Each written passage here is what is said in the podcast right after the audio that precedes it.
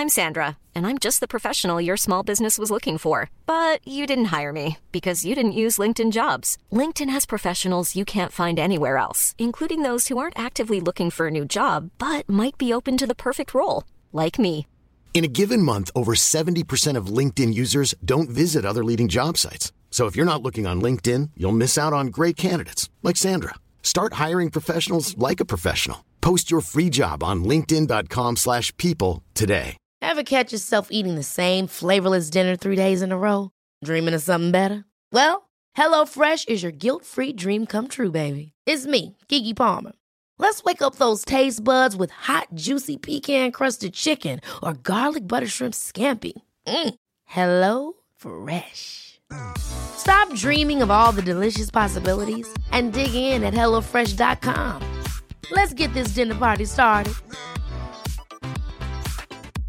Ready to pop the question? The jewelers at BlueNile.com have got sparkle down to a science with beautiful lab grown diamonds worthy of your most brilliant moments. Their lab grown diamonds are independently graded and guaranteed identical to natural diamonds, and they're ready to ship to your door. Go to BlueNile.com and use promo code LISTEN to get $50 off your purchase of $500 or more. That's code LISTEN at BlueNile.com for $50 off. BlueNile.com code LISTEN. Välkommen till Jessica Freys podd Vad ska jag bli när jag blir stor? Idag träffar Jessica bakbloggaren Fredrik Nylén. Fredrik slog igenom när han medverkade i Hela Sverige bakar 2013 och har sedan dess spridit sin kärlek till bakning genom böcker, tidningar, bloggen och sitt Instagramkonto.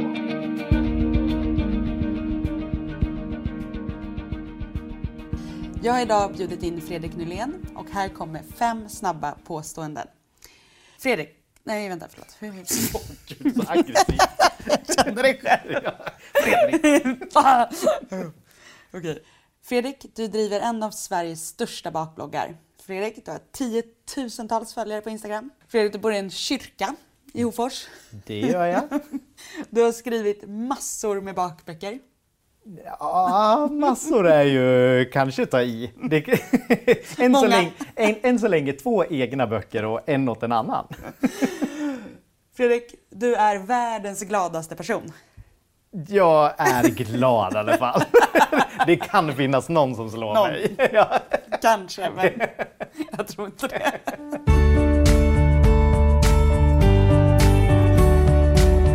Välkommen till min podd Vad ska jag bli när jag blir stor?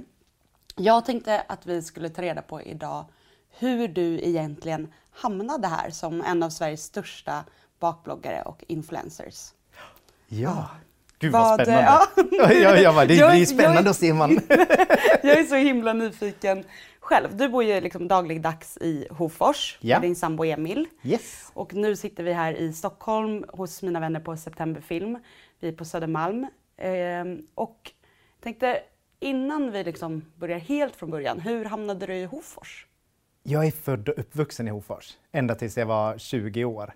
Och sen flyttade jag då, då kom jag till ett jobb direkt där. Jag flyttade till eh, USA så var au pair i 13 månader bodde jag där. Aha. Och så när jag kom hem från USA så hade mamma flyttat till Stockholm. Så där blev jag kvar i 18 år. Med ett par år där jag jobbade utomlands också.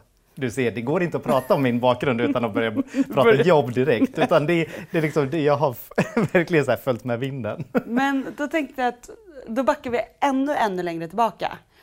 Och så tänkte jag att jag skulle vilja fråga dig vilket ditt första minne är? Åh, gud. Alltså, Så barndomsminne. Har du Ja. liksom så här någon riktigt tidig grej som Ja du men det ihåg? är en gång när vi åkte med familjen till Furuvik eh, och skulle, ja men vi var där på zoo och lekte hela dagen och så skulle vi åka hem därifrån. Jag kommer inte ihåg det, allt vi gjorde på Furuvik. Men då, Du var det, en- ja, men då var det en eh, postgubbe, då cyklar man ju med posten fortfarande eh, mycket. Och han ramlade och tappade alla sina brev. Och det där sitter så här fastetsat i mitt minne, att jag tyckte så synd om honom. Jag tror till och med att jag grät. För att han tappade ju alla brev när han var ute och cyklade. Och då var jag typ så här tre, fyra år någonting. Vad intressant. Har du alltid haft så lätt att känna empati för andra människor? Ja, ja men jättemycket. Jag tror att det är 100% jag. Jag är väldigt känslig. Alltså överlag. Både glädje, sorg och alla känslor har jag. Ofta samtidigt kan det ibland kännas som. Jag skulle vilja vara kvar lite i barndomen först. Ja. Eh, för att liksom veta vem du är. Alltså vad, vad tyckte du om att leka när du var liten? Mm. Ja, men jag tyckte om många olika saker. Jag lekte både med killar och tjejer. Och med killarna så var det lite krig och vi lekte med knivar och ja, men liksom hela den grejen. Så tyckte jag om att leka med tjejerna och då lekte vi My Little Pony men det ville jag helst inte att de skulle berätta för någon. för jag tyckte att det var ganska kul också. Så jag tyckte att båda var, jag tyckte båda var kul. Men ja, gud vad konstigt att sitta och berätta där. Hej! Jag lekte med My Little Pony när jag var liten. Ja, det tror jag inte att jag har pratat om sen, sen jag gjorde det. Nej, men varför tror du att det fortfarande känns lite så här konstigt? Det, är nog bara för att jag inte har sagt det någon gång. Nej. Men jag har en My Little Pony-tröja som jag brukar ha på mig ibland. De är ju så färgglada och glada. Jag tror att det var där jag gillade. Sen, samtidigt som jag tyckte det var kul att springa runt med svärd och leka krig och brännboll och sport och så. Eller ja, sport, nu gör jag situationstecken i luften. Det var vissa sporter. Du kanske också är den enda någonsin som har sagt att så här, de tyckte om brännboll. Tror du? Jag menar, inte, var inte det så hatsporten? Att man Nej, kände det var så här, det enda jag ville. alla tittar på en när man kommer fram, ska ta racket och så liksom om man missar så blir den här Ja, nej. Nej, det var det enda som jag var. För fotboll kunde jag inte, hockey, jag kunde inte åka skridskor, liksom de här traditionella sporterna. Nej, det var, jag gjorde liksom inte det. Jag spelade lite teater och så också, och sjöng i kyrkan. Jag var liksom ganska, jag var ganska töntig, tror jag, så här, som barn. Fast jag brydde mig inte, eller jag brydde mig fast ändå så, jag brydde mig inte så mycket så att jag inte gjorde det jag ville. Det. Det tror jag är ganska viktigt Ja. ändå. Att det, ja, men att, ja, de får tycka att jag är töntig, men jag vill ändå. För det var min nästa fråga, så just vem du, alltså vilken roll du hade liksom i, i klassen. Jag tror att det var lite så här apan så. Mm. Eh, ja, men det, inte att jag spelade Allan, det hade vi några andra som var jätteduktiga på. Så, men jag, jag, var nog lite, men jag var nog lite kameleont där också. Att, ja, men jag umgicks med alla. Mm. Liksom i en mindre ort så, så det är inte, man har inte jättemånga kompisar att välja på. Så jag var ju kompis med syntare och punkare och sportkillarna och ridtjejerna. Liksom det spelar ingen roll. Nej. Så här, ja, men jag tyckte ju om allihopa så då umgicks jag med alla. Men det var väldigt olika och det tror jag Men var, du, Var- var du plugghäst eller eh, försökte du fuska dig igenom? Åh.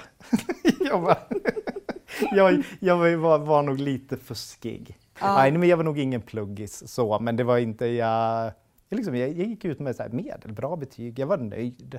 Ja. Ja. Var du rädd för att stå inför folk? Mm, ja, det var jag. Tyckte inte om att stå och läsa framför klassen och så. Men jag spelade ändå teater, men då, det är ju jättekonstigt. Det, det har jag gjort, men jag tycker fortfarande att det är jobbigt att stå och prata inför folk liksom framför en grupp och stå och berätta saker. Helst om det är så här länge. Presentera mig, det går bra. Men så här, nu ska du ha ett föredrag en halvtimme, då blir det så här, åh, extra deo. Är bara, ja. Eh, du gick ju kockskolan. Hur kommer det sig att du sökte det? Ja, jag ville ju bli tv-kock. Eh, Jag hade sett Rickard Nilsson och Mitt i maten och tyckte att det var så himla häftigt att han stod där och jag blev så inspirerad. Så När var tänkte det här i tid? Åh, ja, men det, är- när började jag kockskolan? Det var ju typ 94. Och jag har alltid varit intresserad utav mat. Jag har varit med i köket med, mycket med mamma och med mormor. Liksom när de lagade mat och bakade. Så, både och. Jag har alltid tyckt att ja, men köket är ju the place. Det är där, det är där jag vill vara. Så, Hur var det då när du kom till kockskolan? Alltså hur var stämningen? Jag har en bild av att det är väldigt macho och Ja, det var... Det är del, I början tycker jag att det var väldigt så som jag hade trott att det skulle vara. Jag tyckte att det var väldigt kul. Jag var otroligt engagerad. Eh, Jag fick alltid alla rätt på alla prov och alla recept. Jag lärde mig dem utan till och ver- verkligen brann för det. Sen så var det när jag började i trean, alltså tredje året, eh, så började vi liksom ut på arbetsplatser och jag var på då de bästa arbetsplatserna.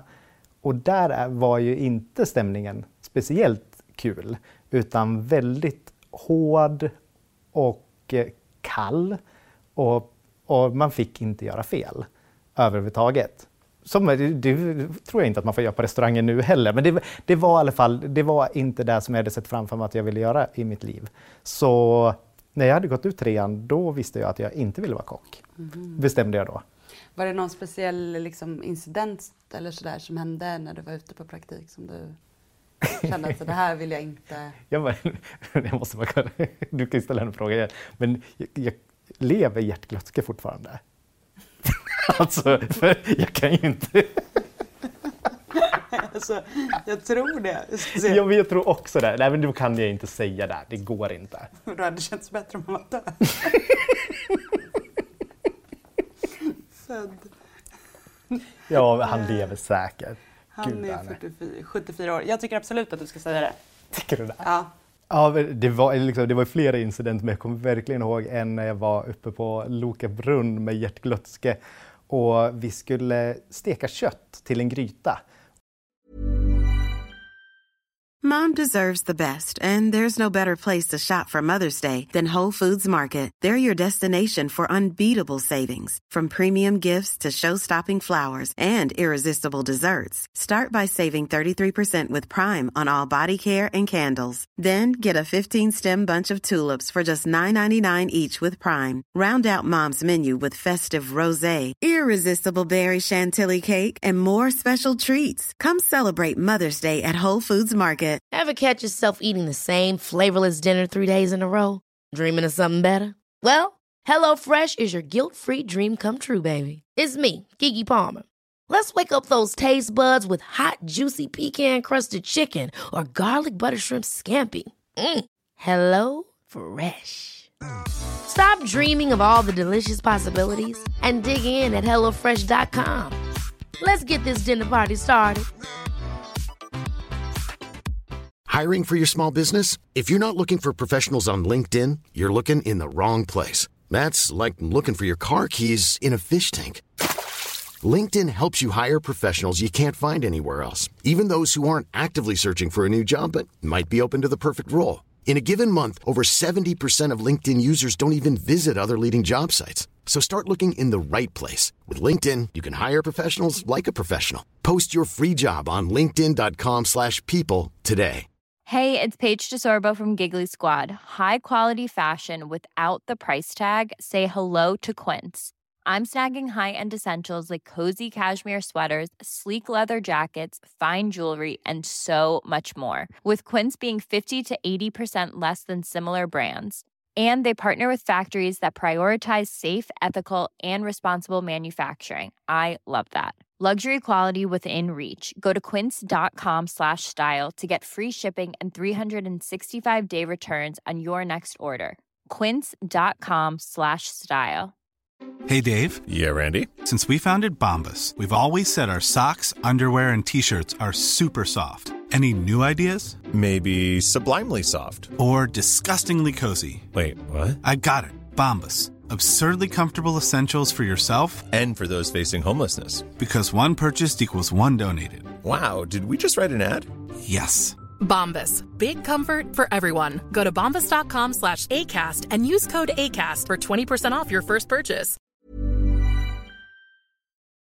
Och det var liksom inte tillräckligt varmt i pannan enligt honom. Och jag la i köttet och jag fick en sån utskällning. Alltså riktigt sådär, typ som jag inte blivit utskälld tidigare, över att det inte var tillräckligt varmt i pannan. Och där någonstans så var det, jag bara, nej men det, så här vill inte jag ha det. Nej. nej jag, tycker, jag tycker man lär sig hela tiden av att man gör fel. Så det måste finnas någon öppenhet och att man får göra fel faktiskt. Mm. Alltså ibland kan man ju känna så här, shit jag visste ju att den inte var tillräckligt varm. Ja. Eh, eller kände du så här, fast det här är faktiskt ingen som har berättat för mig. Ja, alltså... mer, mer att eh, ingen har berättat. Alltså, det, det, var så himla noga. Och lite i hans försvar, det kan ju vara att vi höll på att laga mat i hans kokbok just då som han höll på med. Så det kanske var jätte, jättenoga just där och då. Men utskällningen jämfört med incidenten mm. var orimlig. jag, jag, förstår precis vad du menar och jag har också gjort praktik i kök så att jag vet Men hur påverkade det här din dröm om att bli TV-kock? Jag tror den här drömmen om TV-kocken, den fanns nog egentligen mest innan jag var, eh, började i kockskolan. Sen var det liksom, kom man in i det där och oh, man vill jobba på det här stället och då var det mer kock i början jag ville bli och så sen mot slutet utav de där tre åren så var det ju kock vill jag absolut inte bli.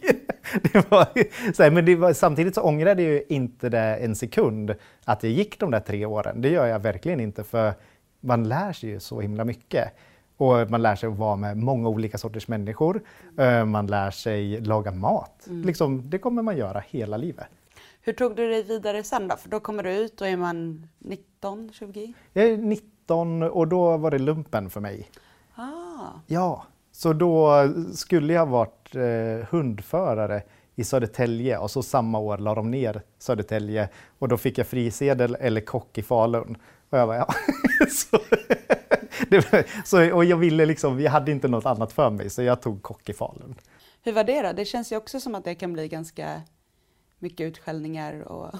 Nej, fast, ja, men det, vid liksom en månad var man ju mer så här, ute i skogen och fält och uh, lekte krig och sköt med gevär och hela den lekte krig, så här, förringar jag hela militärgrejen. Men, ja, men det var ju lite så man gjorde. Och det var ju, man lär sig någonting hela tiden.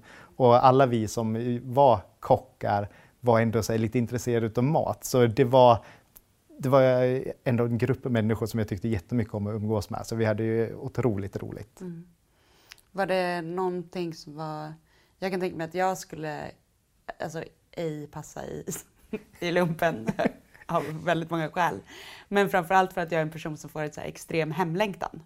Ja, nej, jag hade, äh, Falun ligger tre mil ifrån Hofors. Det, så, det var, det, var inte så det var inte så långt för nej. mig att eh, ta mig dit. Men man bodde ju där hela tiden. Ja. Men man kunde också eh, ibland få permis och åka mm. hem en, två dagar. Och det var det jätteskönt. Bor man då med liksom massa andra? Ja, Ja, i början så bodde vi typ så 20 stycken i ett rum. Det var lite jobbigt när folk snarkade. Sen var vi sex stycken som bodde i ett rum och det var helt okej. Okay. Jag tror att vi hade lite lättare, vi kockar, än vad många andra har. Sådär om bäddningen, den skulle ju vara perfekt och om den inte var perfekt så fick man ingen utskällning. Då var det mer såhär, men skärp dig Fredrik. Eller Nylén tror jag att man kallades då. Ah. Ja, så, ja. Skärp dig Nylén. Ja. Det, det låter lagom snällt. Ja, alltså. det var inga orimliga utskällningar där. och sen, eh, sen gick du ja, lumpen klar, då är du 20 år. Ja, och då visste jag fortfarande inte vad jag ville bli. Så, och jag hade ändå haft en dröm om att vara au pair. Just det här USA lockade lite grann, det här att åka bort. Så jag sökte för att bli au pair och då var jag, det, vi får tänka att det här ändå är ja, men i slutet på 90-talet. Så det var en kille som ville vara au pair. Ja, jag och, tänkte precis det. Hur var det? Det måste varit ganska ovanligt. Ja, men det var ganska ovanligt. Och när jag ringde till eh, den eh, byrån som hade hand om au pairer så var de så här, ja men du vet att du är kille, du, det kommer inte vara så lätt för dig att få... ja, men det var verkligen så. Det kommer inte vara så lätt för dig att få familj att vara hos.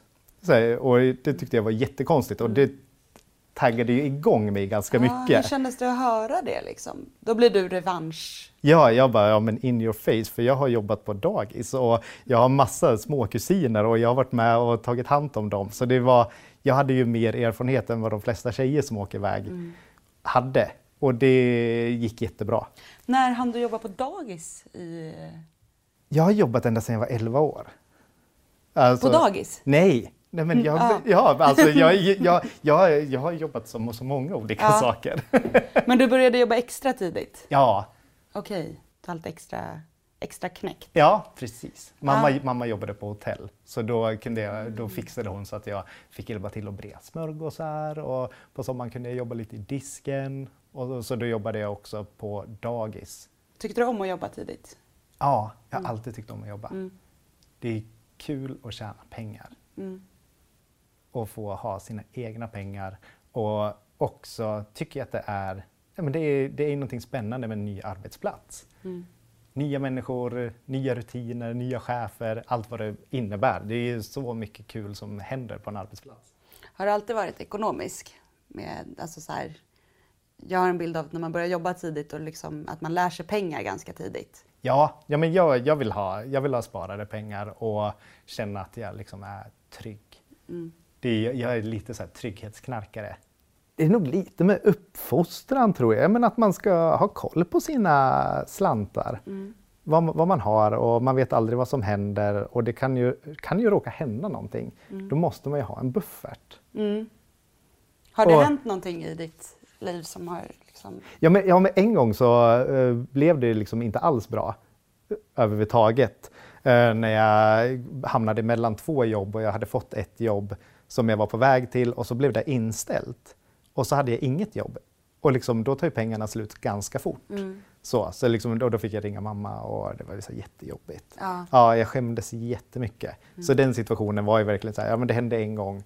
Det liksom, ja men då hade Hur jag gammal en... var du då? Jag var 22, 23 någonting. Att man, ja, man liksom hade inga pengar och lägenhet och man skulle ha mat och allt vad det, vad det innebar. Så då får man skärpa till sig. Men då skämdes du för att behöva be din mamma om pengar? Ja, gud ja. Jag kan tänka, alltså det är ändå många som fortfarande kanske bor hemma då Ja. och typ lever på sina föräldrar.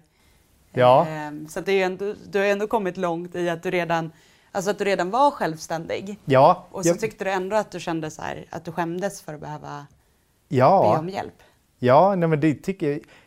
Jag vet där är jag lite så här, jag vet inte om man ska kalla det sträng, utan nej men ändå ganska, ja men när man är vuxen, har man pluggat klart, flytta hemifrån, skaffa ett jobb.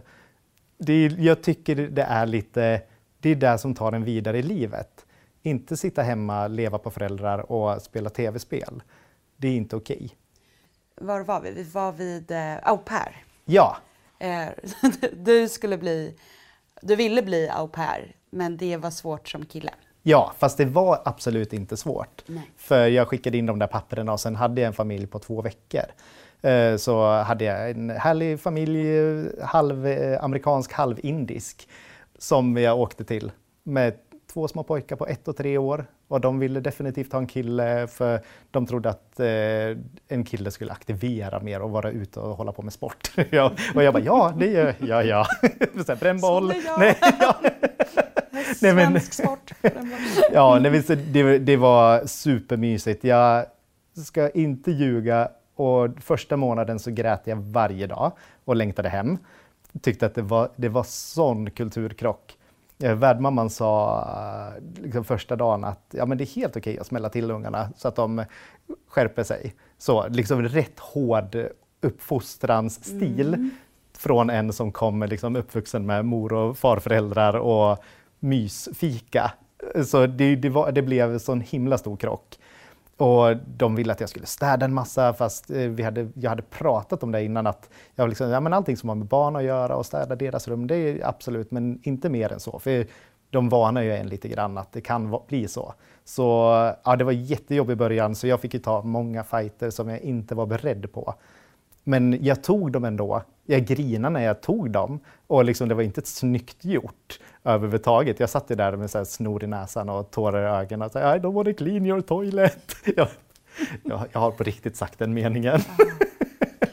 och, och sen så löste vi det.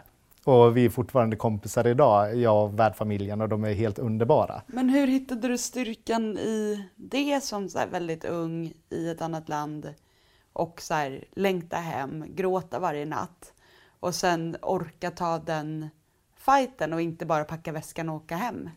Ja, jag packade väskan många gånger. Men det var någonting, det var någonting som liksom gjorde att jag måste testa och jag måste göra det här. Jag bara, det måste kunna bli bra. Men då måste jag också göra ganska svåra grejer på vägen. Är du bra på att alltså, peppa dig själv?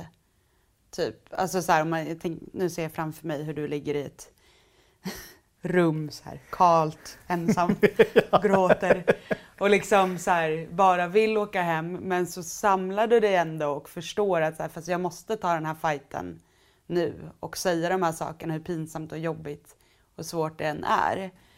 Liksom, Mm. hur, hur får du styrkan liksom? Det är så här, I den ideala världen så skulle jag aldrig vilja ha de där diskussionerna. Men jag har aldrig i mitt liv all, liksom inte haft dem. För att det är någonting i mig som säger, men jag måste verkligen säga det här för det kommer inte bli bra annars. Jag tycker inte om att ha saker inom mig. Och det är mycket bättre liksom att ta fighten och prata om sakerna än att smita. Mm. Det är jättestarkt. Ja, ja och hela den här USA-vistelsen är ju verkligen en stor del av den som jag är idag. För jag tror inte att jag skulle ha så... Jag har inte massa skinn på näsan nu, där jag är astuff. Så. Men jag tror ändå att det är tuffare och våga ta en diskussion bättre idag än vad jag kanske skulle gjort om jag inte hade åkt dit. Men och deras, den här barnuppfostranskrocken, att de sa du kan smälla till barnen om du vill. Eh, hände det någon gång? Nej, aldrig. Nej. Utan jag körde min grej. Och det blev inte heller så himla bra. Så här, för jag, jag, liksom, jag hade mi, min, mina regler och vi körde vår grej dagtid 8 till 5 och sen när föräldrarna kom hem så blev hung, barnen liksom helt eh, kajko. Det blev lite krock för dem, för där så hade de liksom andra uppfostringsmetoder. Så det, blev, det märkte vi också att jag, jag behöver vara lite närmare dem och de måste vara lite närmare mig för att det ska fungera. Så vi, det pratade vi om mycket om, mm. hur, hur barnen skulle må bra i det här att helt plötsligt få en svensk eh, au pair, för jag var deras första au pair också. Blev de inspirerade alltså, av din svenska modell, eller vad man ska kalla det, att du inte slog, ville slå barnen till exempel? Ja, jag, alltså, jag, såg, jag såg aldrig att, liksom, jag tror aldrig att de slog barnen. Sådär. Men de, jag vet inte, de bara pratade och jag lyssnade ju väldigt mycket på vad de sa och de sa verkligen orden, att det är okej. Okay. Och det var väl det som var den där största krocken i början. Mm. Men annars, de slog inte sina barn alls. Nej men det är ju väldigt, alltså liksom, det händer ju. Ja. Eh, och det är ju inte så ovanligt som man tror. Nej, liksom, nej men absolut. Det är olagligt i, i Sverige. Ja, nej men det var... Vi, ja, vi, vi hittade liksom våran väg till slut, men det var inte helt enkelt. Nej. Det, ja, var, det värsta jag gjorde en gång det var att jag tvingade treåringen att smaka på potatismoset som jag hade gjort. Så här, för han ville verkligen inte. Och så jag bara, ja, men du får ingenting annat förrän du har smakat. Smakat måste man göra, så är riktigt så är förälder. Och, och så smakade han och kräktes. Det, det var nog det värsta jag gjorde på, på det året. Men det där är rätt eh, intressant ändå. I, jag kunde ju också kräkas av grejer när jag var liten ja. som jag inte tyckte om. Ja. Och det gör man ju ganska sällan i vuxen ålder. Ja. Men att det kan vara så äckligt. Ja, alltså, alltså mitt potatismos. ja, och det, är det finns ju inget äckligt med potatismos. Liksom. Nej, nej, han ehm. ville verkligen inte. När du då kom tillbaka, eh, eller efter den här USA-vistelsen, eh, fick du mer smak? Ville du fortsätta jobba med barn? Eller hade du då kommit på vad din nya nej. dröm var? Nej, det, när jag kom hem från USA så visste jag inte alls vad jag ville göra. Men då hade jag gått till restaurangskolan så jag gick och sökte lite servitörsjobb. Och då hade, under tiden jag var i USA så hade mamma flyttat till Stockholm. Så då bodde jag i Stockholm. Mm. Och eh, då började jag jobba på en restaurang i Sigtuna som servitör. Mm. Hux flux bara. Ja. Ja, ja men det var, jag behövde ju tjäna pengar. det var mer ett kneg liksom? Ja, bara ja men precis. Ja. Så jag jobbade där en, en sommar och började söka jobb också in i stan. Och Vad sökte du då för jobb? Jag sökte alla jobb. Eh, och det är liksom, eh, det på riktigt så sökte jag alla, alla jobb som jag kunde söka. Så, det var, eh, vissa saker måste man ju ha pluggat ja. till, till exempel doktor. Det sökte jag inte. Men jag sökte alla jobb och då hörde en klockaffär av sig inne mitt i city. Och sa så här, ja men kom in så kan vi träffas. Och jag åkte in och träffade dem och fick jobbet. Så då började jag som, sälja klockor på en butik inne i stan och började så här, köpa in klockor där och höll på att lära mig att laga klockor och byta batterier och fixa glas. Och, ja men jätteroligt. Men vem, alltså jag försöker, nu försöker förstå vem du är. Ja. I så här, när du gör det här, alltså au pair, klockor, servitör, alltså den typen av jobb ja. som du går till varje dag. Drömmer du då, alltså fantiserar du så här, vad ska jag bli när jag blir stor på riktigt? Alltså du har det här, nu behöver jag bara ett jobb, tjäna pengar, söker allting liksom. Ja. Men har du liksom inom dig någon så här eh, liten idé om att så här, det här är inte det jag ska göra eller tänker du kortsiktigt? Ja, nej. Förstår du hur jag menar? Ja, Eh. nej, jag, jag har alltid eh, levt efter, efter den premissen att gör det absolut bästa man kan där man är just nu så kommer det lösa sig. Och det tror jag verkligen på. Det var, jag älskade inte att sälja klockor, men jag gjorde det, absolut bästa jag kunde. Och man vet aldrig vilka kunder man träffar eller vad man, vad man stöter på på vägen. Så då är det bara att kavla upp ärmarna, lära sig så mycket man kan om det jobbet man är på och bara absolut göra sitt bästa. Då kommer det bli bra. Och det har fungerat hela mitt liv på många olika ställen. Nu byter jag spår lite kort Ja. för att jag blev så nyfiken. För du sa ju, man vet aldrig vem man träffar. Din sambo Emil, Ja. hur träffades ni? Vi träffades på en fest hemma hos mig. Jag I var- Stockholm? I Stockholm. Eh, jag var nyskild. jag var, och jag var, hur mycket ska vi komma in på på den här podden? Det är så, det,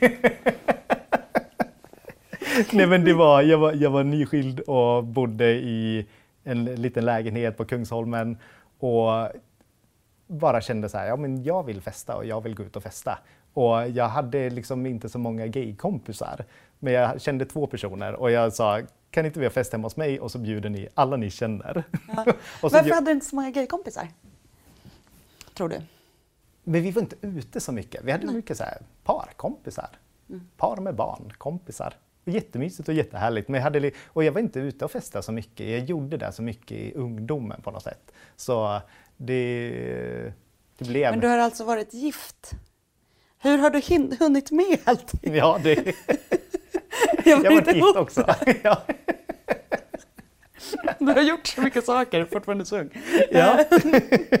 Okej, men vem var du gift med då? Med Jonas. Med Jonas? Ja. Och, vi, Och hur eh, träffade du honom då?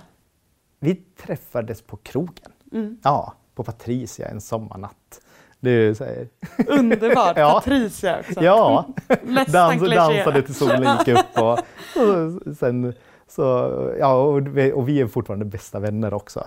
Vad härligt. Ja, jätteroligt. Vad fint. Och det, funkar, alltså det tycker jag Emil också är fine. Liksom. Ja, absolut. Gud Det- vad skönt. Ja, han var på vår 30 och 40-årsfest nu vi hade i somras. Men Så- gud vad skönt. Ja, men alla våra kompisar då när jag var gift, de sa att det var happiest divorce ever. För vi, vi, var verkligen, vi gick faktiskt i parterapi efter vi hade bestämt att vi skulle skilja oss för att behålla vår vänskap. Smart. Mm, det var faktiskt Ja. smart. Och jag tror att det räddade mycket. Men hur gammal var du när du gifte dig? Åh gud. Jag kommer inte Du måste riktigt ändå varit ganska ung. Ja, men jag kanske 2007 eller 2009. Oj, jag bara känner själv att det där borde man kanske veta. Men det kanske var 2007 eller 2009 Ja. var det. Vi gifte oss. Mm. Vi går tillbaka till klockorna. Händer, hur kommer du från klockorna? Ja, jag hade, jag, som jag sa tidigare så spelade jag ganska mycket teater och sjöng när jag var ung. Så jag hade väl någon sorts dröm om jag ska bli artist. Tänkte jag.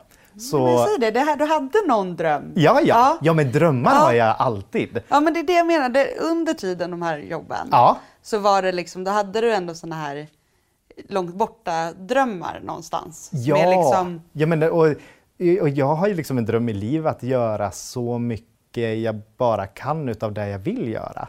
Så, och det är ju liksom mer så livsmål. Och jag, men jag tänkte att ja, men hur, hur ska jag göra nu då? så, och då kollade jag runt lite grann och så hörde jag talas om Sunwing, det hade jag aldrig varit på innan. Så här, och att de sökte sångare och alltså så dansare. charter... Ja, ja. Så här, de sökte sångare och dansare och till deras resorter. Mm. Så då gick jag, jag sökte dit och gick på audition som var på Golden Hits, var självaste audition. Och jag hade aldrig någonsin varit på en audition ever. Och skulle gå fram och ja, ställa mig och sjunga framför fyra personer som står och stirrar på en. Det var jättespeciellt. Men det gjorde jag i alla fall.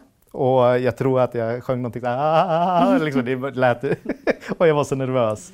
Eh, Men jag pratade och babblade med dem och sen så fick jag det jobbet.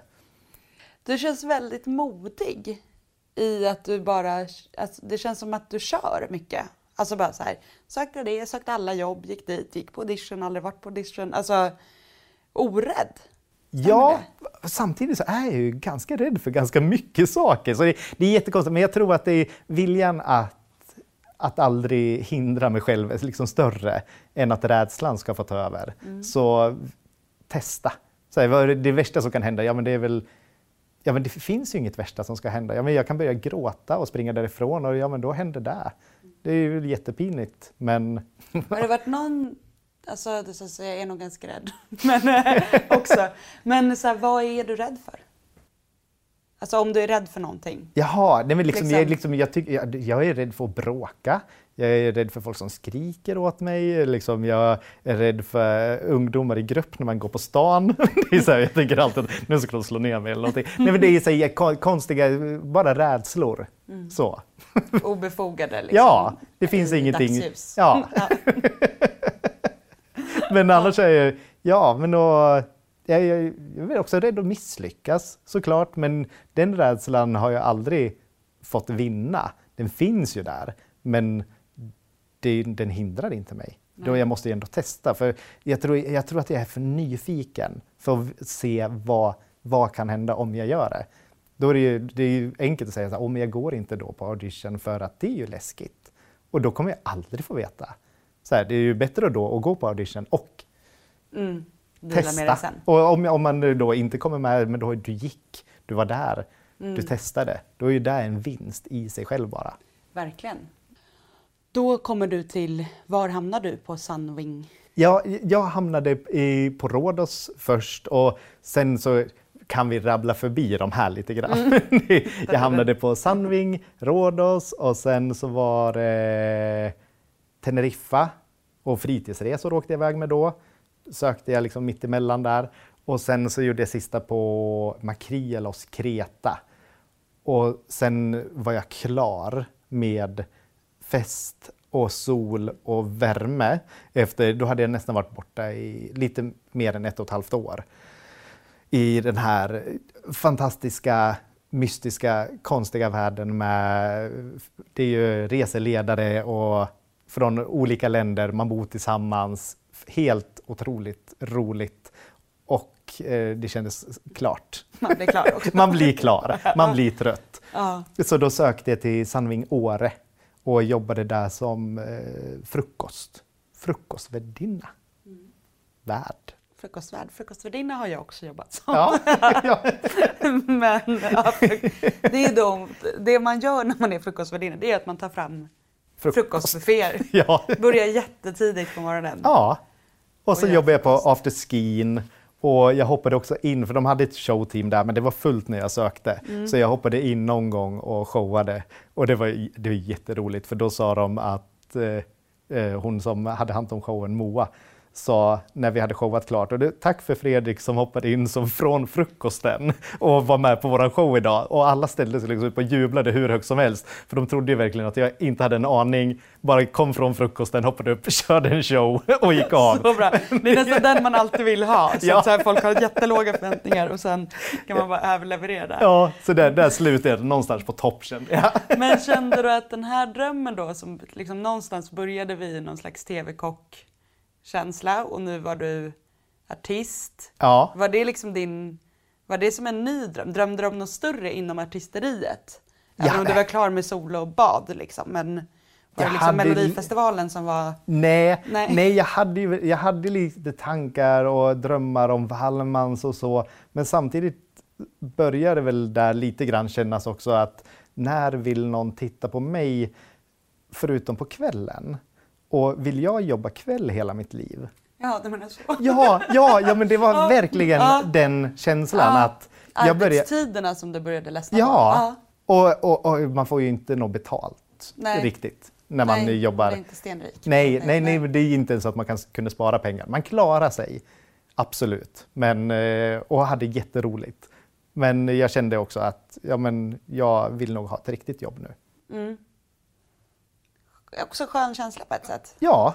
Alltså och, så här att man ja, men jag fick ändå ganska, jag lekte ju ganska många år. Mm. Det blev ju två år med säsongsarbete och det året i USA och liksom Mm. varit utomlands och känt på hela den biten. Det är, Men då när du hade lekt klart här då, vad, vad landade du i då? Då landade jag och började jobba på Tvillingarnas sjökrog som heter Strandbryggan nu på Mm. Djurgårdsbron där. Eh, Så började jag som servitör och ganska snabbt så fick jag bli hovmästare och värd istället. Rätt värdelös på hälla vin. Jag, liksom, jag skvätter jättemycket. Och så här, jag är inte så himla duktig på att servera, det är jag verkligen inte. Men däremot att snacka med folk, det älskar jag att göra. Och ta hand om, det är liksom det, det, det goda värdskapet. Att Mm. Ja, men bara- du är ju en glädjespridare. Ja. De, Alltså- ja, ja, men det, Ja. Jag tycker om att göra andra glada och få Mm. folk att trivas. Det tycker jag är jättekul. Så jag började jobba där på somrarna och så på vintrarna började jag jobba på Stockholmsmässan. Och sen blev jag kvar på Stockholmsmässan och började jobba lite mer där och blev avdelningschef och drev fyra av restaurangerna där Mhm. med inköp och personal och drift. Jättekul. Det var verkligen det var ett jättestort jobb och jag var ju inte så gammal. Jag var 24-25 då. Uh, superhäftigt. Var det riktigt Ansvar, mycket ansvar. jättemycket ansvar. Och jag tror, ja, men som mest hade jag och min kollega över 100 personal inne samtidigt på timme som vi skulle ha koll på och rodda med alla förberedelser och allting. Så det var superkul och jag blev kvar där i fem år. Och sista året så började jag plugga till eh, personalvetare också. Då tänkte jag att nu ska jag skaffa mig en utbildning. Så, det så Varför kändes det viktigt? Alltså om du hade ändå ett så här stort, ansvarsfullt, viktigt jobb, handla mycket folk. Eh, ja, ändå ett riktigt jobb Ja. får man ju säga. Ja. Ja, ja, men det var det. eh, Varför kändes det viktigt att plugga? eh, jag fick plugghets. Du fick vad? Plugghets. Ja. så här, nej, men att det Folk var... runt om dig? Ja, eller? nej, nej, men lite mer så här, men gud Fredrik, ska du aldrig plugga? Det här var Så. tankar du tänkte om dig själv? Ja, ja, ja, ja, Mm. ja, det var ingen annan som sa det. Så, nej, men så jag, jag kände liksom själv att jag, jag, jag ville jag, liksom, jag vet inte, jag ville ha ett diplom på att jag kunde någonting. Det blev någonstans, någonstans där så hamnade det så här, men Någon du- liten så här 25-årskris? Ja, men kanske Ja. det var någonting sånt. Mm. Och vad vill du bli när du blir stor? Och jag tyckte ju att det roligaste med att driva de här restaurangerna var personalen och vi rekryterade också och intervjuade mycket folk. Det tyckte jag var jättekul och började forska lite i det. Vad, vad skulle man kunna jobba med där? Och då hittade jag hela HR-biten. Personalvetare, HR som det kallas. Mm. Eh, Så jag började plugga där på företagsekonomiska och eh, sen jobbade jag lite som HR-ansvarig där på Stockholmsmässan på mässrestauranger. Ska jag säga att det, är. Mm. det är två olika företag. Eh, och då insåg jag också att jag faktiskt inte kan någonting om det här. Och jag var den enda som jobbade inom HR. Så jag behöver liksom börja från början. Det går inte att Fuska? Nej, det går liksom inte att fuska det här. Jag måste lära mig mer från början. Så då började jag söka HR-assistentjobb. Alltså mer börja, ja, men börja från början. Och då fick jag jobb på ett medicintekniskt företag som HR-assistent och jobbade liksom i team. Vi var fem stycken. Och där lärde mig ju verkligen. Och jobbade mig eh, uppåt där och slutade som HR-business partner och var ansvarig för Norden där. Det var jättekul och superhäftigt. Och riktigt så Fick du självförtroende av det? Att känna att, så här, att du hade liksom en stämpel på att så här, jag har pluggat det här, jag är det här. Nej, liksom- det fick jag inte. Inte, Nej. nej. men inte, inte speciellt så, utan jag, nej, jag lärde mig hela tiden och jag var ju nyfiken och jag ville kunna och Men jag menar, fick du, tillbaka, alltså, fick du känslan av att så här, men nu har jag ändå pluggat, nu har jag gjort Alltså den här grejen som gjorde att du började plugga, att så här, bli någonting. ja, Alltså kände du att du njöt av det när du hade pluggat klart? Att så här, skönt, nu är jag det, i alla Ja, fall men- det här liksom ja, men på det- pappret. så kan det säkert ha varit ett tag. Det var inte någonting riktigt som jag tänkte på utan det var mer jag skulle vilja kalla det så här Stockholmssyndromet på något sätt. Att man skulle tjäna mer, ha en bättre titel, bo större, finare bil. Hela den där, jag skulle nog kalla det karriärhets. Ja, Ja, att jag, liksom, jag, jag hamnade där och ville verkligen göra karriär och lära mig mer saker och bli bättre hela tiden. kände du att det var liksom som en slags negativ liksom, stress i det? I den här karriärshjulet liksom? I början tyckte jag inte det. Nej. Då tyckte jag att det var, ja men det är ju såklart att det ska vara så. Mm. Och annars får man inte det där större hemmet eller den fina bilen och så blir det liksom att man jobbar så himla mycket.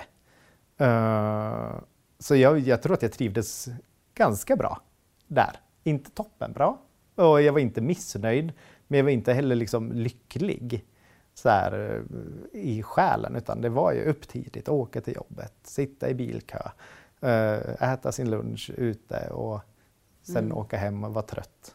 Typ. Mm. Ja, det var där man gjorde måndag till fredag. Sen Ja. levde man på helgen bara. Mm. Och så kände du i det här att man kanske tjänar lite mer pengar och kan bo lite bättre hit och dit. Ja, Eh, du kände inte att du fick liksom lycka av de grejerna? nej men det, nej, det fick jag absolut inte. Nej. överhuvudtaget. Det var, nej, men liksom- det, det var det liksom när man köpte en ny bil så var det så här, yay, vad kul! Och så sen två veckor senare så kommer man inte ihåg det. Den där lyckan, Nej. den är inte långvarig. Det är ju snabba fixar liksom. Mm. Bara så att man tror att man är lycklig. Mm.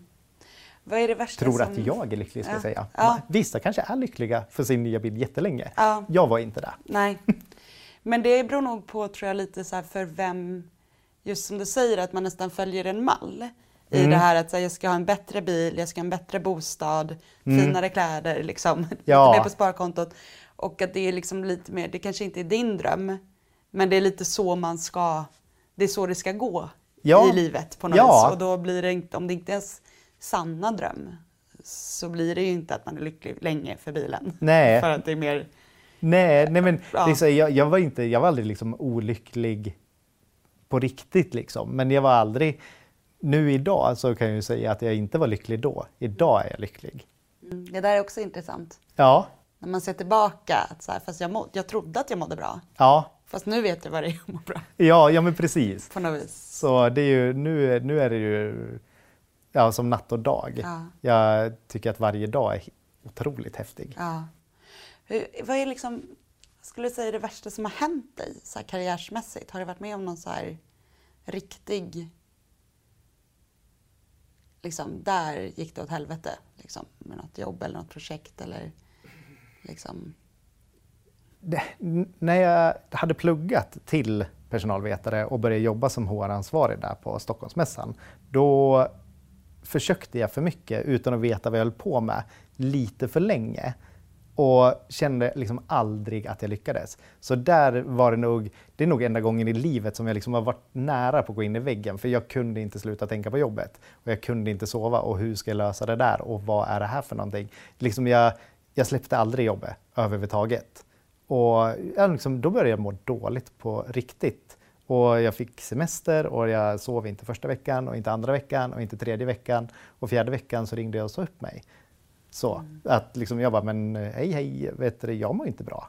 Det här är ju, jag, liksom, jag kan inte släppa tanken på jobbet. Och det var, jag hade inte några krav, jag hade inget krav och press på mig från jobbet.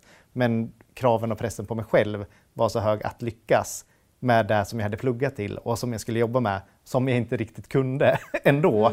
Så, så jag liksom hoppade in för högt upp i i stegen? stegen. Ja. Man måste liksom börja lite lägre ner. Så liksom ha, ha aldrig bråttom och nå dit du vill, utan låt det ta sin tid. Då tror jag att man, det går bäst. Mm.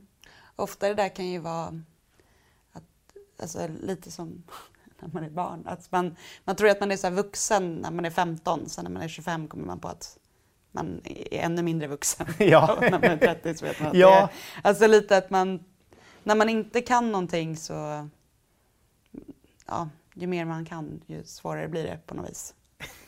alltså, förstår jag menar? Oj, ja, men det blev lite Nu blev, det, nu blev det väldigt rörigt. Ja men, ja, men men- jag tror bara, Ja. ta det lugnt där man är och hetsa inte fram saker bara för att man vill det. Det är inte säkert och ibland så har de som har lite mer erfarenhet rätt. De har inte alltid rätt, men ibland så har de faktiskt det. Mm. Och just det där att ta ett steg tillbaks och börja från botten, så då, eller botten, vad ska jag säga, från grunden Mm. och börja då som HR-assistent. Det var det som räddade mig då i alla fall. Men när du ringde där fjärde veckan och sa upp dig efter tre, några veckors semester som inte blev så avkopplande. Ja. Vad eh, kunde du, hade du kommit på då vad lösningen var? Nej, jag hade inte lösningen alls. Eh, ingenting. Utan, och jag hade inget annat jobb överhuvudtaget heller. Utan det var bara så här. Stopp, eh, jag ville stanna hjulet liksom. Jag ville hoppa av. Och jag gjorde det också. Mm. Det var bara det var bara att göra på något sätt. Jag hade inte någon, eh, det fanns inte någon, det fanns ingen annan tanke jag kunde göra. Nej. Där och då så kunde, och det, ingen annan kunde säga den till mig heller, utan jag ville bara, nu får det vara stopp, nu får det vara slut. Hur kom du tillbaka? Jag, eh, jag glömde att säga det. Eh, Jag började jobba på en skola. Mhm. Ja, som personlig assistent åt en eh, hörselskadad tjej och hade hand om hennes mick. Det var helt perfekt och jag jobbade på fritids och jag jobbade där ett år. Det var ja, Mm. helt perfekt och liksom bara göra någonting helt annat ett år. Mm. Och sen sökte jag jobb och då började jag som HR-assistent. Kom du på dig själv så här, men jag söker något liksom helt annat, gå tillbaka till att jobba med barn och... Nej, nej, det var min syster som jobbade på den skolan och sa Ah. det finns ett jobb ledigt här. så det var, det var verkligen så här, ja men det är ju perfekt, jag behöver pengar. Ja. helt tillbaka där. Ja. Hyran ska betalas. Ja, ja men det är ju, det är ju Ja. så. Ja, Okej, var var vi någonstans? I eh, st- eh, HR, du var, jobbade som HR, HR business partner. HR precis, du hade klättrat upp dit. Ja, Eh, och vad hände sen? och sen så satt jag i min lägenhet där och jag hade ju träffat Emil Mm. och firade min födelsedag och det var en jätteliten... Vilken födelsedag? Det här är ju då födelsedag 34. Mm. Oj, gud vad svårt att Ish, tänka. ja. Ja, ja men 34-ish. Ja, men det, var- jag tror att det Ah. var min 34 födelsedag. Mm. Och så skulle mormor och morfar komma. Och jag var nej men jag måste ju baka någonting. Så här, det är bara, eh, okej, men vi har världens minsta kök och en liten ugn, men jag gör cupcakes. Och så gjorde jag cupcakes. Det var inne då. här, Vi är en annan tid Ja. nu, men då var det cupcakes. Ja. Och så tänkte jag, men jag kanske vill göra bullar också. Och sen så gjorde jag även en tårta i det lilla köket och jag hade så himla kul den dagen. Det var verkligen oh, förbereda allting och hembakat fika och mm, mys. Och samma kväll så sitter liksom mormor och morfar och jag och Emil och tittar på TV och så kommer den här reklamen för Hela Sverige bakar upp på TV. Och det var liksom bara så här, åh, där vill jag stå. Jag vill stå i det där tältet med Tilde och baka utomhus. Det var liksom allt. Jag bara, perfekt. I wanna do it. så jag sökte dagen efter. Okej. Och ja, så, sen kom ju jag med. Det är, liksom, det är, det är en process och man Ja, eh, ska man blir- intervju och man ska Mm. provbaka och allt vad nu, sådana saker. Men till slut så kom jag med och var med på det projektet och spelade in eh, Hela Sverige bakar 2013 och kom tvåa. Hur var Emil i, ni sitter där hemma i soffan och du säger där, det där vill jag göra. Ja. Vad säger han då? Jo. Ni sitter i en, er Stockholmslägenhet, du har ändå ett ganska bra jobb. Ja, Så här, tjänar ganska bra med pengar, det är tryggt. ja. Trygghetsknarkaren Ja. är nöjd. Eh, hur, liksom, hur reagerar han på det säget? Liksom? Jag vill vara med i Hela Sverige bakar. Ja, men vi måste filma också. Så här, ja, men han hoppade ju på direkt. Så det var han som skick, hjälpte till att filma den här lilla ansökningsvideon. Och det var ju, vi, vi är verkligen helt lika inom just jobb och att ha möjligheter. Så stoppar vi aldrig varandra. När det kommer till just den biten, då är det verkligen bara kör. Bara gör det. Vad roligt. Ja, det ja, vi peppar verkligen varandra i yrkeslivet. Eh, och ja, men det, det är som nu så han håller han, precis pluggat klart till massageterapeut och är ju borta mycket och pluggar och ska plugga vidare och jag peppar ju han och jag var borta en månad och spelade in Hela Sverige bakar nu i somras. Och jag, jag, när jag fick frågan, jag bara, jag tar om det. jag bara, när, jag, när jag fick frågan så svarade jag ja under ett och samma samtal. Och då hade Emil redan sagt ja. Jag bara, är det okej om jag åker bort en månad? Absolut. För han vet ju att det är någonting som jag skulle tycka var väldigt roligt. Så det är ju, vi hindrar aldrig varandra och det tycker jag är toppen i ett förhållande. Mm. Skönt också för då vågar man ju testa saker Mm. på ett annat sätt. Om man känner att man är, är två i, i det på något vis. Ja, ja men just, just jobb, det är så himla viktigt att man trivs med det man gör. Så där behöver man verkligen peppa varandra också. Mm. Hur kände du med hela Sverige bakar? Var du så här, då kom det ju ändå så här, ja, TV-kocksgrejen gissar jag att så här, du kom, kom på då att det är lite samma, det, alltså att det kommer tillbaka till Ja, ja men det, det, var ju, det, var ju li, det var ju lite som cirkeln var sluten ja. där också, att stå där och baka. Men samtidigt så var jag, jag var så himla inställd på att ta det lugnt när jag var där och inte hetsa så mycket över tävling och alla de bitar utan bara njuta av upplevelsen. För då hade jag ändå suttit på kontor i fem, sex år. Så jag tyckte bara så här, jag står här mitt ute i, på gräsmattan i, i ett tält och står och bakar och Tilde springer omkring och är jättesnygg och snackar med mig. Mm. Det, är så här, det var en magisk upplevelse så jag njöt av varje avsnitt som vi spelade in. Men lyckades du med det? Alltså jag som har varit med i Sveriges Mästerkock som ändå vet också hur det, hur det är bakom kulisserna där. Lyckades du hålla lugnet? Alltså eller blev du blev... Jag kan alltså man blir också rätt påverkad av de andras stress. Ja, men... de vill ju, många produktioner är ju lite sugna på att skapa stress. Ja, ja men, ja, men absolut. Och det försökte de och många gick ju igång på den stressen. Och det är det ännu lättare för mig att inte gå in i det när jag ser det. Att man får igång. Jag bröt ihop över småkakor, absolut, men det var ju min egen press på mig själv att den dagen skulle jag lyckas och så gjorde jag inte det och så blev jag ledsen. Men samtidigt skrattade jag för att jag grät över småkakor. Så här, för att jag visste ju att i den stora vida världen utanför just den här stunden så är det här inte viktigt. Tror du att du hade alltså, fördel av att just att du har jobbat med så många inom så många olika branscher och liksom ändå så här hunnit leva lite och varit med om mycket grejer, att du kunde hålla det lugnet? Ja, absolut. Det kan man liksom se tillbaks på ja, men USA och hela HR som handlar mycket om personlig utveckling och peppa och stötta så kände jag mig jättelugn och trygg i den stunden. Att ta det lugnt och njuta och vara där. För jag kommer ihåg allting och tyckte att allting var jätteroligt. Men hur kom du då från Alltså, ja, att du är där i Hela Sverige bakar, du kommer tvåa mm. och jag gissar att du var tjänstledig från ditt vanliga arbete för att spela in. Ja, jag tog semester. Semester ja. ja. Eh, och eh, där känns det som att du hamnar då framför ett litet vägval. Ja, eller det är ju, det är ju den korta, korta historien. Eh, den lite längre, ja. inte jättelång. det, ja, det är ju, uh, men jag startade bloggen efter jag hade spelat in, för jag hade varit lite nyfiken på blogg och tänkte att vem skulle läsa min blogg? Och då efter vi hade spelat in, jag bara, men jag startar en blogg och lägger upp de recepten som jag har med i, I programmet. I programmet. Det är ju det är mina recept som jag har kommit på. Gud vad roligt, det ska jag göra. Så jag startade den bloggen och fick lite blodad tand ganska snabbt. Och så här, men jag vill nog baka någonting nytt och lägga ut. Och drevs lite av det här, just att både fota och skriva och dela och så såg man att det var 10, oj nu är det 20 stycken som varit inne och läst idag. Och sen så när, när programmet började sända så var det 100 och en dag så var det 1000 som hade gått in och tittat på min blogg. Det var ju liksom wow, gud vad kul! Vad, eh, hur kom du på ditt eh, bloggnamn? Jag kom på det på en gång. Jag kommer nästan inte ens ihåg eh, hur jag kom på det, men det var Fredriks fika.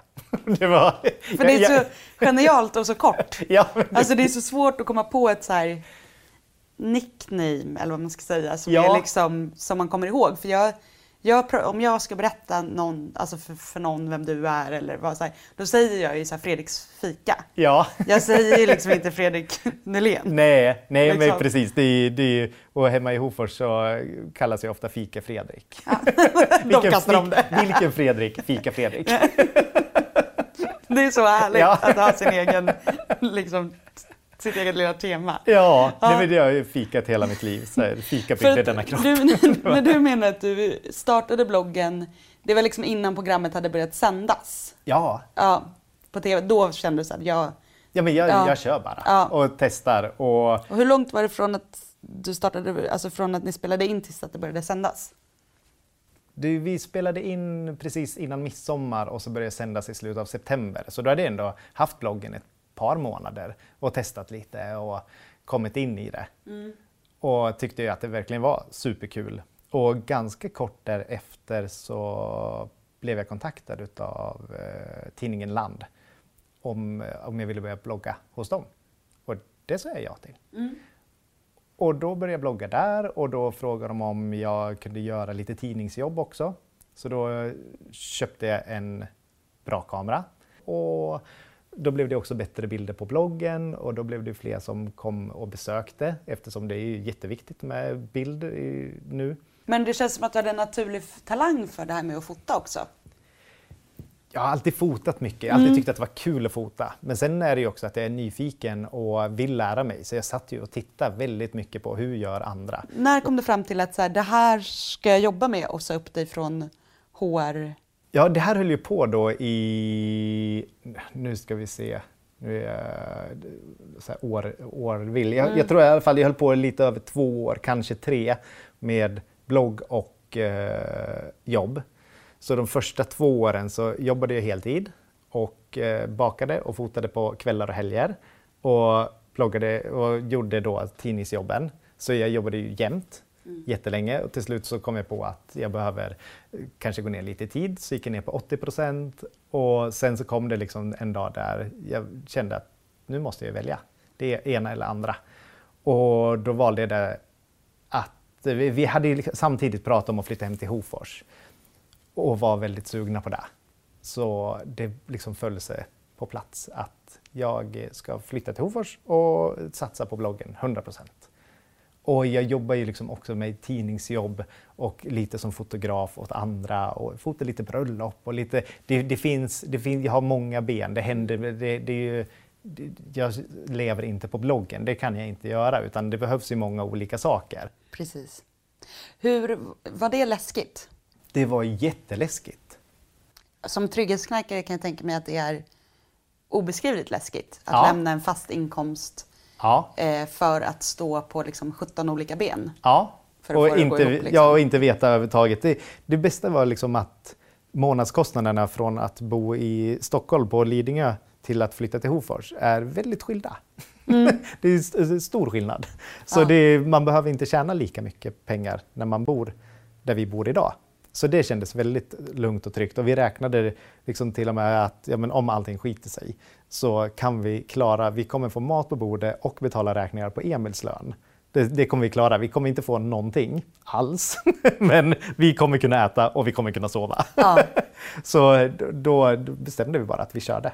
Det tror jag är en väldigt bra grej, alltså om man vill eh, just starta eget eller testa om man ska kunna stå på alla de här små benen. Mm. Att eh, just räkna ut så. så Ja. Men vad är minimum liksom, Ja. för att jag ska kunna betala hyran och äta mat? Ja. Och så här, får man in det så kan man ändå så här, lugna den här trygghetsknarkaren Ja. i sig. Att så här, men då kommer jag inte, då kommer det aldrig skita sig totalt. Nej, Och så men- kan man ju alltid börja om. Ja. nytt jobb. Ja men precis, och klara sig och verkligen våga, ja, men och våga satsa. Sen tänker jag också många som, om man, jag tänker att det inte behöver vara ett så abrupt början och ett abrupt slut. För nu var det ju ändå så att jag drev bloggen i över två år innan jag hoppade av och bara jobbade med bloggen. Och det är lite som, nu har Emil börjat som eh, massageterapeut och då gör ju han det, han jobbar ju heltid och gör det på kvällarna.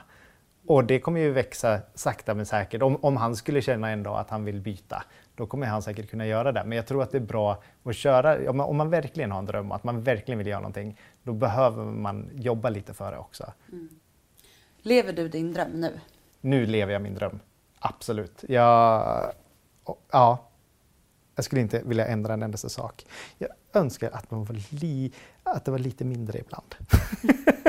Att du, att du hade mer fritid? Ja, men ibland, och det är lite som bloggare är ju att man jobbar sju dagar i veckan hela tiden. Och jag, eller det är två saker tycker jag. Det, det här satt jag och tänk, tänkte på idag. Att det skulle kunna vara, det finns inte riktigt någon medelväg. Ibland, det är ganska ofta som man jobbar jättemycket. Och då är det från 8 till 11 på kvällen och det är bara full fart och man kör och kör och kör. Och sen så kommer det lugna perioder. Som sommaren är ju väldigt lugn, för mig i alla fall. Och då kan det nästan bli så att det blir tråkigt. Det, men det är väldigt sällan det är bara lugnt. Så du vill hitta, för delar du in ditt jobb i så här jobb och fritid? Eller är allting jobb eller fritid? Om du förstår vad jag menar. Eh, nej, det är en salig blandning. Alltihopa. Mm. Jag är alltid och aldrig ledig, kan man säga Mm. så? Ja, det Ja, kan man verkligen göra. Skulle du vilja att det var mer som ett vanligt jobb? Att du jobbade och var ledig? Nej, då tror jag, då skulle jag nog tröttna. För det är ju, varje dag är ju helt unik och man vet aldrig vad som dyker upp den här dagen. Nej. Kan, För du gör ju liksom allting. ja, Alltså i, liksom du fotar själv. Ja. Nu har du fotat din nya kokbok också. ja, Liksom, så fotar du till bloggen, så fotar du dina tidningsjobb. Ja. Du gör, tar fram recepten, hittar på dem, skriver dem, stylar bilderna. ja, Eh, Du säljer också dig själv, alltså du är typ din egen agent eller vad man ska ja, säga. ja, ja. jag, jag har väl världens gulligaste ekonomidam. Ja, Så men- det, det, det, hon, ja, men hon, hon, hon, sköter, hon sköter att allting blir rätt i Skatteverket och sånt där. För det, ligger- det, unnade jag mig ända från början. För Ja. det, jag är inte bra på det. Nej.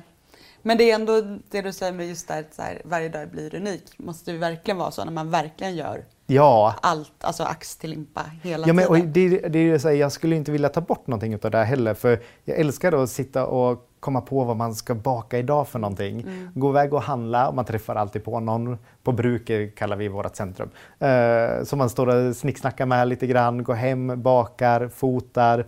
Och sen brukar jag ta en liten powernap efter jag har gjort det här. alltså Så jag, kanske, ja. jag, jag kanske inte, jag kanske inte eh, bara bakar en sak, ofta så Mm. bakar jag flera. Eh, så tar jag en powernap och så sen efter det då brukar jag sätta mig och skriva och sen är det ju också att vara aktiv på sociala medier.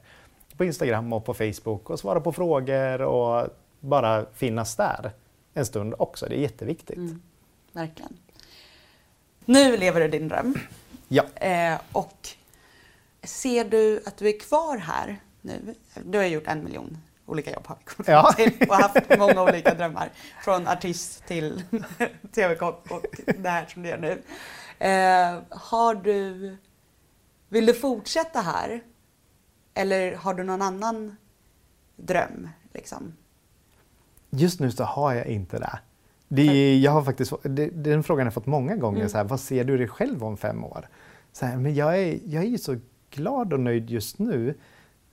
Så jag har liksom inte något, jag ofta liksom, ja men jag kanske skulle vilja göra den där boken. Eller jag vill testa det där samarbetet med någon och vad kul om vi två skulle hitta på något kul tillsammans. Sådana sak, drömmar och tankar har jag. Men inte om något annat jobb just nu. Nej. Jag kan känna ibland när man får den frågan, därför jag tycker det är lite irriterande att jag själv ställer den, fast jag vill ändå ställa den för att jag är nyfiken. Men just så här, kan man bara få vara Ja. framme? Ja, Alltså så här att man, alltså hela den här krokiga vägen och nu har du kanske hittat hem, ja, eventuellt. Och Ja. då kanske man kan få vara där och vara nöjd. ja. Och den dagen som jag inte är där, då, ja, men då kommer jag komma på någonting. Ja. Eller Då någonting dyker vidare. upp, Ja. eller vad det än må vara. Det, det, just nu så är jag jättenöjd och jag vill inte ändra på en endaste sak. Det är underbart. Ja, Och då, jag skulle vilja att, det, att vi någonstans mynnade ut ett recept. Mm. eh, och då inte ett bakrecept utan ett recept på din dröm. Har du liksom, skulle du kunna säga så här, de här, ja men för att komma hit där jag är idag så har det varit de här tre ingredienserna som har varit nycklarna. ja. Förstår du frågan? ja jag förstår frågan. Tre saker för att man ska nå Tre ingredienser liksom tre din, ingredienser. Ja. till din eh, Ja. Fredriks fika. till Fredriks fika. Ja, men, ja, men, nummer ett, det är roligare att säga ja än nej. När det dyker upp saker, även om de verkar lite läskiga. Och- Eller, och då menar jag alltså yrke och om man känner ändå en liten lust eller nyfikenhet, så våga testa saker som man kanske egentligen inte riktigt vågar. Och nummer två, det är verkligen det här att eh, gör sitt bästa där man är just nu. För man vet aldrig vad det leder. Så även om du tycker själv att du står och trampar på ett tråkigt jobb och är missnöjd så kommer det inte gynna dig själv eller någon annan att gnälla om det. Utan var ditt bästa, för det kommer leda någonstans. Och nummer tre, vad skulle det kunna vara? det var ju... Gör mycket tycker jag är en röd tråd Ja. i din historia.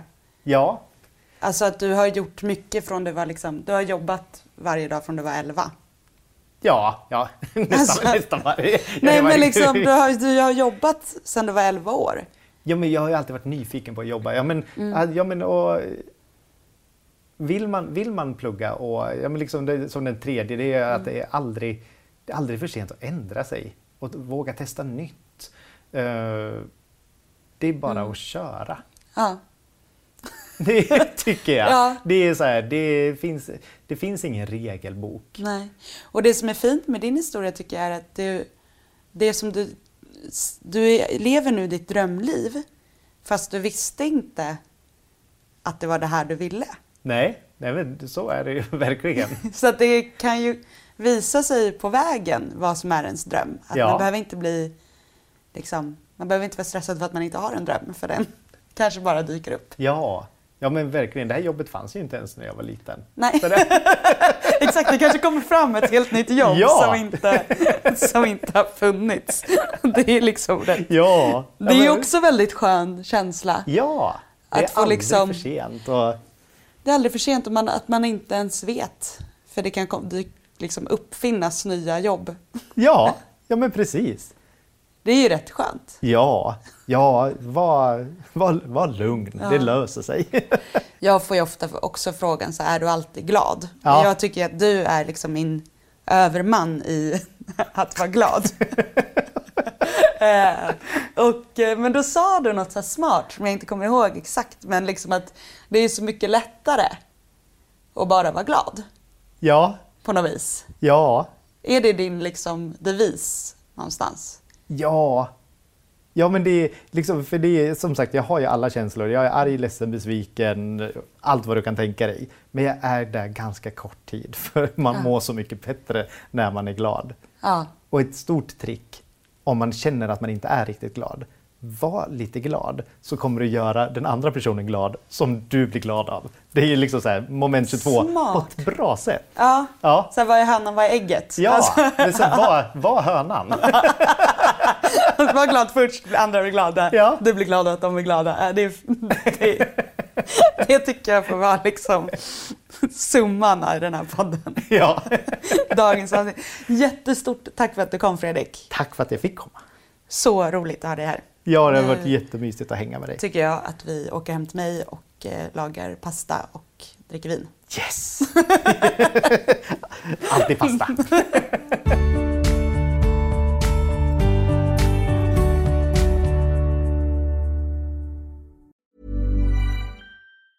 Mom deserves the best, and there's no better place to shop for Mother's Day than Whole Foods Market. They're your destination for unbeatable savings, from premium gifts to show-stopping flowers and irresistible desserts. Start by saving 33% with Prime on all body care and candles. Then get a 15-stem bunch of tulips for just $9.99 each with Prime. Round out Mom's menu with festive rosé, irresistible berry chantilly cake, and more special treats. Come celebrate Mother's Day at Whole Foods Planning for your next trip? Elevate your travel style with Quince. Quince has all the jet setting essentials you'll want for your next getaway, like European linen, premium luggage options, buttery soft Italian leather bags, and so much more. And is all priced at 50 to 80% less than similar brands. Plus, Quince only works with factories that use safe and ethical manufacturing practices. Pack your bags with high-quality essentials you'll be wearing for vacations to come with Quince. Go to quince.com slash pack for free shipping and 365-day returns. Mom deserves the best, and there's no better place to shop for Mother's Day than Whole Foods Market. They're your destination for unbeatable savings, from premium gifts to show-stopping flowers and irresistible desserts. Start by saving 33% with Prime on all body care and candles. Then get a 15-stem bunch of tulips for just $9.99 each with Prime. Round out Mom's menu with festive rosé, irresistible berry chantilly cake, and more special treats. Come celebrate Mother's Day at Whole Foods Market.